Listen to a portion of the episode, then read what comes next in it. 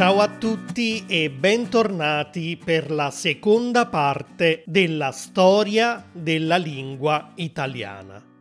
Se non avete ascoltato il primo episodio del podcast dedicato a tutti gli avvenimenti che hanno portato alla nascita dell'italiano moderno a partire dal latino, vi consiglio di farlo adesso per quelli di voi che invece l'hanno ascoltato, innanzitutto bravi per essere degli ascoltatori così fedeli, ve ne sono davvero riconoscente e poi fra poco, prima di proseguire, vi farò comunque un breve riassunto di tutto quello che vi ho raccontato la volta scorsa. Prima però vi ricordo che sul mio sito italianglot.com potrete trovare la trascrizione completa di questo episodio e ovviamente anche di tutti gli altri episodi del mio podcast, una lista di vocaboli con la definizione in italiano e la traduzione in inglese, dei test di comprensione e tanti esercizi di vocabolario e di grammatica. Diventando membri di Italian Glot avrete l'accesso a tutto questo materiale, oltre che a tante altre risorse, come le storie semplici per principianti, le serie per imparare l'italiano con le canzoni e le poesie italiane, quella sui diari di viaggio in cui vi mostro i posti più belli d'Italia, i miei corsi online per tutti i livelli e tanto altro ancora. Vi ricordo anche che prima di diventare membri di Italian Glot potete comunque provare gratuitamente il primo episodio di ognuna delle serie che vi ho appena menzionato o la prima lezione dei miei corsi online. Basta visitare le diverse sezioni del mio sito italianglot.com. Dunque, nell'episodio precedente vi ho detto che la lingua madre di tutte le cosiddette lingue romanze, di cui fanno parte ad esempio il francese, il portoghese, lo spagnolo, il rumeno e ovviamente l'italiano, è il latino. Nel primo secolo a.C., a Roma la lingua parlata dalla gente comune e quella usata per scrivere documenti e opere letterarie era quella che gli storici hanno chiamato latino classico. Ad un certo punto, però, Roma diventa un impero vero e proprio. I romani conquistano tantissimi territori intorno al mar Mediterraneo, occupando gran parte dell'Europa, del Nord Africa e del Medio Oriente. Come accade per tutte le lingue, il latino classico, che era la lingua ufficiale dell'impero romano, comincia a cambiare, soprattutto quando si trova a contatto con culture e lingue diverse, quelle cioè dei popoli che i romani avevano sottomesso. Alla grande varietà di dialetti del latino che erano così nati è stato dato il nome di latino volgare, chiamato così perché era la lingua del volgo, cioè della gente comune. In pratica, nei vari secoli di storia dell'impero e anche dopo la sua caduta, quindi durante il Medioevo, la lingua parlata, il volgare, era diventata sempre più diversa dalla lingua scritta, il latino classico. Il latino volgare, almeno inizialmente, non veniva usato affatto per scrivere, ne troviamo rare tracce nei graffiti lasciati dalla gente dell'antica Pompei sugli edifici della città e in qualche documento cartaceo, come il cosiddetto indovinello veronese dell'anno 800 e il Placito di Capua del 960 circa, di cui vi ho parlato la volta scorsa. Solo quando si comincia a sviluppare il commercio nel corso dei secoli successivi, il latino volgare inizia a essere usato sempre più di frequente come lingua per redigere registri contabili, lettere e altri documenti di uso pratico. Il latino classico resta però l'unica lingua della letteratura. È impensabile usare il volgare, la lingua della gente comune, per scrivere racconti, trattati e poesie. Tutto questo cambia nel 1200, alla corte di Federico II di Svevia, re di Sicilia, dove i suoi poeti non usano più il latino classico per comporre poesie ma una forma un po' più raffinata del volgare siciliano. Le loro opere hanno un tale successo che diventano famose anche nel resto d'Italia. Sembrerebbe che il dialetto siciliano sia destinato a diventare la lingua da prendere come modello di riferimento per la letteratura. E chissà, un giorno perfino un possibile candidato per diventare la lingua nazionale italiana. Le cose però non vanno così, perché a un certo punto succede qualcosa di inaspettato. Alla fine del 1200 e all'inizio del 1300 Firenze diventa la città più ricca d'Italia. Il fiorino la sua moneta, ha un grande potere d'acquisto sui mercati internazionali e con l'aumentare del benessere, ovviamente la popolazione cresce. Nei primi decenni del 1300 gli abitanti di Firenze erano circa 100.000, un numero molto alto per quei tempi. Grazie a queste condizioni economiche favorevoli, Firenze può permettersi un ottimo sistema scolastico, per cui cresce anche l'alfabetizzazione, cioè la percentuale di persone che sanno leggere e scrivere, prospera la cultura e fiorisce la letteratura in dialetto fiorentino. I principali scrittori dell'epoca sono Dante Alighieri, che tutti conoscete per la sua Divina Commedia, Francesco Petrarca, autore del Canzoniere, e Giovanni Boccaccio, autore del Decameron. Le loro opere, soprattutto la Divina Commedia, hanno un tale successo che si diffondono e vengono lette in tutta l'Italia, anche dai ceti sociali più umili.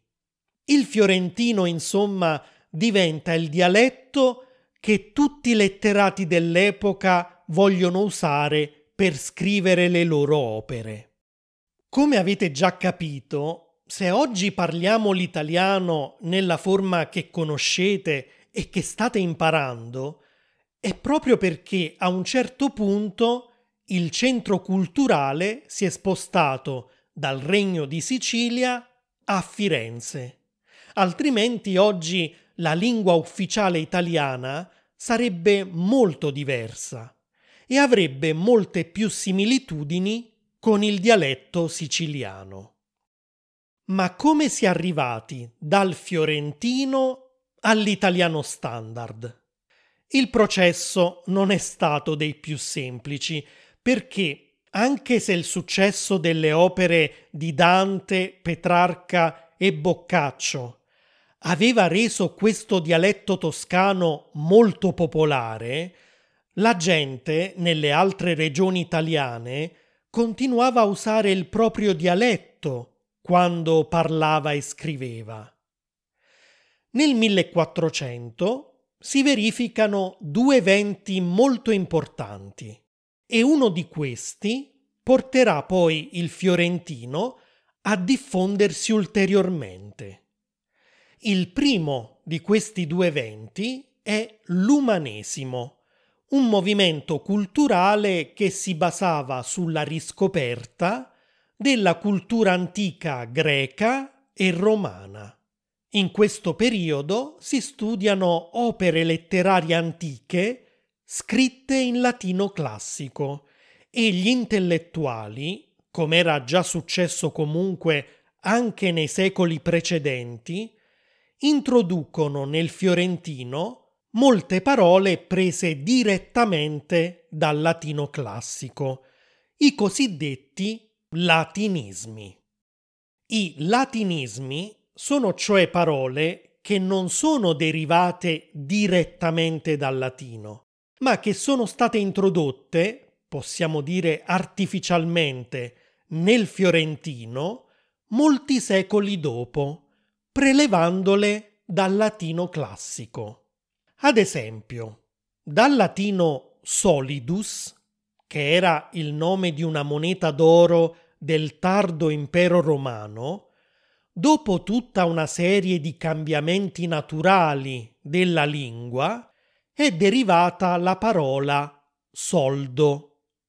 Molti secoli dopo, la parola latina solidus è stata introdotta nell'italiano nella forma solido, che vuol dire robusto, compatto, come una moneta d'oro, appunto. Soldo è quindi una parola derivata direttamente dal latino, mentre solido è un latinismo entrato in un secondo momento nella lingua italiana. Il secondo evento che si verifica nel 1400 è l'invenzione della stampa. Al posto degli amanuensi che copiavano intere opere a mano, adesso i macchinari riescono a produrre diverse copie in poco tempo e questo consente al volgare fiorentino di diffondersi velocemente. Un'altra conseguenza della stampa è che si comincia a scegliere una sola ortografia standard per esprimere in forma scritta una certa parola. Ad esempio, gli stampatori scelgono di scrivere la parola azione con la grafia che conosciamo ancora oggi, mentre prima ogni amanuense la scriveva in modo diverso e così esisteva azione con due Z, azione o actione. La prima opera in volgare a essere stampata fu il canzoniere di Petrarca e successivamente toccò anche al Decameron di Boccaccio e alla Divina Commedia di Dante. E a proposito di Dante, il poeta fiorentino nel 1300 aveva dato inizio in una sua opera a un dibattito conosciuto come questione della lingua. Dante cioè sentiva l'esigenza di trovare un modello unico che tutti i letterati avrebbero dovuto seguire per scrivere le loro opere. Quale poteva essere la lingua unica degli scrittori italiani? Dopo l'invenzione della stampa, trovare una soluzione alla questione della lingua era diventata una necessità e il dibattito fu molto acceso soprattutto nel corso del 1500. C'era chi voleva che si usasse la lingua cortigiana quella cioè parlata nelle corti.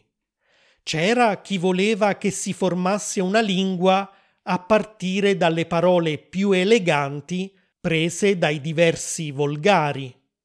E c'era chi invece voleva il volgare fiorentino del 1300, proprio quello usato da Dante, Petrarca e Boccaccio. Uno dei letterati che sosteneva quest'ultima opzione era il veneziano Pietro Bembo, che ne parlò in una sua opera del 1525. Lui proponeva la lingua usata dal Boccaccio per la prosa e quella usata dal Petrarca per la poesia. Non aveva scelto la lingua di Dante perché nella sua Divina Commedia a volte usava parole di alto livello e a volte parole molto volgari come merda, culo o puttana. Tra le diverse opzioni che abbiamo visto, vinse proprio quella di Bembo e così il fiorentino letterario del 1300 diventò il modello di riferimento. Alla fine del 1500 Proprio per far rispettare questo modello, nacque anche un'organizzazione chiamata Accademia della Crusca, che cercava di imporre delle regole e far rispettare i nuovi standard. Il suo nome deriva dal fatto che i membri dell'Accademia cercavano di distinguere le parole buone che paragonavano alla farina dalle parole cattive, quelle da scartare, che paragonavano alla crusca. L'Accademia della Crusca esiste ancora oggi e spesso, quando si hanno dubbi su come scrivere correttamente una certa parola o qual è la forma giusta di un verbo al passato remoto, ad esempio, basta domandarlo direttamente a loro sul loro sito web. Ad ogni modo, nel 1612 fu pubblicato anche il vocabolario degli accademici della Crusca, in cui erano state inserite tutte le parole accettate, sempre prese dal fiorentino letterario del 1300, dopo aver scartato le parole del fiorentino parlato dalla gente dell'epoca. Insomma, gli accademici della Crusca erano dei puristi e non facevano altro che aumentare le distanze tra la lingua scritta e quella parlata, che ovviamente si era evoluta e continuava a evolversi rispetto al fiorentino del 1300. Nel 1700 con l'illuminismo, il movimento culturale che cercava di illuminare le menti degli uomini grazie alla ragione e alla scienza e di eliminare ignoranza e superstizione, si cercò di combattere il purismo dell'Accademia della Crusca e di rendere la lingua più moderna, più al passo con i tempi, accettando anche i neologismi e le parole straniere collegate ai progressi della scienza e della tecnica. Così, un po' come noi oggi accettiamo parole straniere come computer, internet o mouse, che sono entrate a far parte del nostro vocabolario in seguito ai progressi dell'informatica, allora nacquero parole come ossigeno, che sostituiva la vecchia espressione aria del fuoco, idrogeno, azoto o parole come termometro e barometro. Poiché l'illuminismo era un movimento che si era sviluppato soprattutto in Francia, nel Settecento entrarono nell'italiano anche molti cosiddetti francesismi, ovvero parole di origine francese come cotoletta, bignè, ragù, champagne o bidet ed espressioni come colpo d'occhio e sangue freddo. Arriviamo così al 1800, in cui esisteva ancora una grande distanza tra la lingua parlata e quella scritta. La questione della lingua aveva fatto in modo da trovare un unico modello di lingua scritta per la stampa dei libri, ma era comunque la lingua di una minoranza di persone colte. La maggior parte della gente comune parlava ancora il proprio dialetto, il siciliano, il napoletano o il veneziano. Con l'obiettivo di risolvere questo problema, lo scrittore milanese Alessandro Manzoni riscrisse la sua opera più famosa, I Promessi Sposi, tre volte. Prima di scrivere l'ultima versione, quella definitiva, andò a Firenze per lavare i panni in Arno, come disse lui stesso. L'Arno è il fiume che attraversa Firenze e con questa espressione Manzoni intendeva dire che prendendo ispirazione dal fiorentino moderno, il linguaggio nell'ultima versione della sua opera doveva essere quello realmente usato dalla gente di Firenze, lavando via, quindi eliminando, tutti quei termini ormai troppo antiquati letterari o usati solo in Lombardia, la sua regione di origine, di cui aveva fatto grande uso nelle due precedenti edizioni dei Promessi Sposi. E così al posto dell'imperfetto che terminava in A, io aveva, ad esempio, Manzoni usa la forma moderna che terminava in O, io avevo che è come diciamo ancora oggi in italiano. Al posto di offerire usa offrire e spesso al posto di egli usa lui. Pubblicando il suo romanzo in questo modo, Manzoni dà un importante messaggio. La lingua scritta non deve essere riservata solo a pochi intellettuali, ma deve essere di tutti.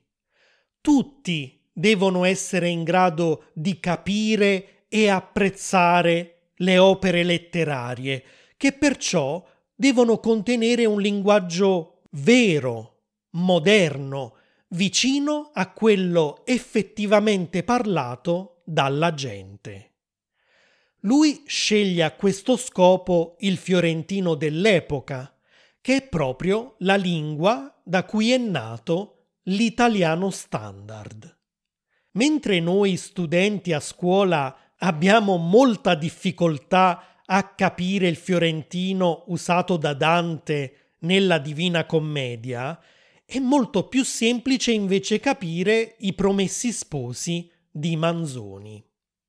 Fino al 1861 l'Italia era una serie di regni e stati indipendenti tra loro, ma con l'unificazione in una sola nazione, il fiorentino usato dal Manzoni si diffonde anche come lingua parlata, diventando a tutti gli effetti l'italiano, la lingua ufficiale nazionale.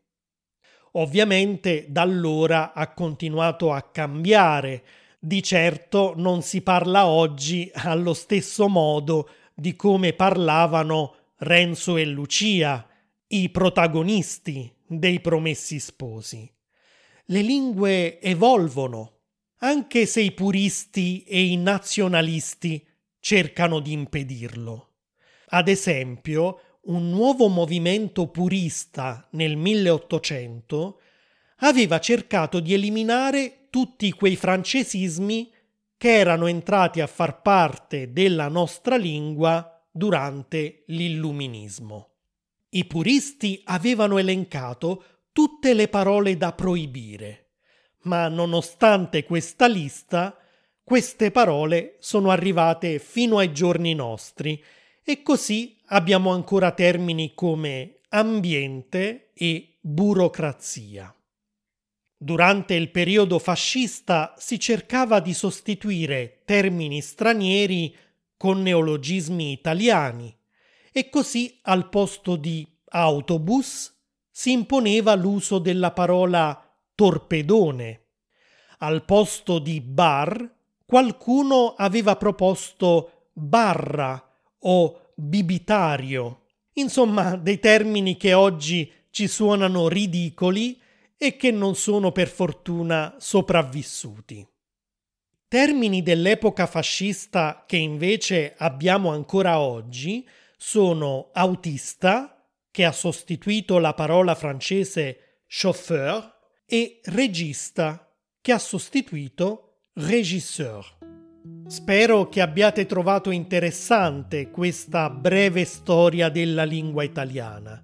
Se è così, aiutatemi a far conoscere questo e gli altri episodi del mio podcast a un numero sempre maggiore di persone. Potete farlo semplicemente dandogli una valutazione di 5 stelle con l'app di Spotify o di Apple Podcasts sul vostro smartphone e se volete lasciando anche una recensione positiva descrivete in poche parole cosa vi piace di questo podcast e se effettivamente vi sta aiutando a migliorare il vostro italiano. Grazie mille e vi aspetto al prossimo episodio. Ciao!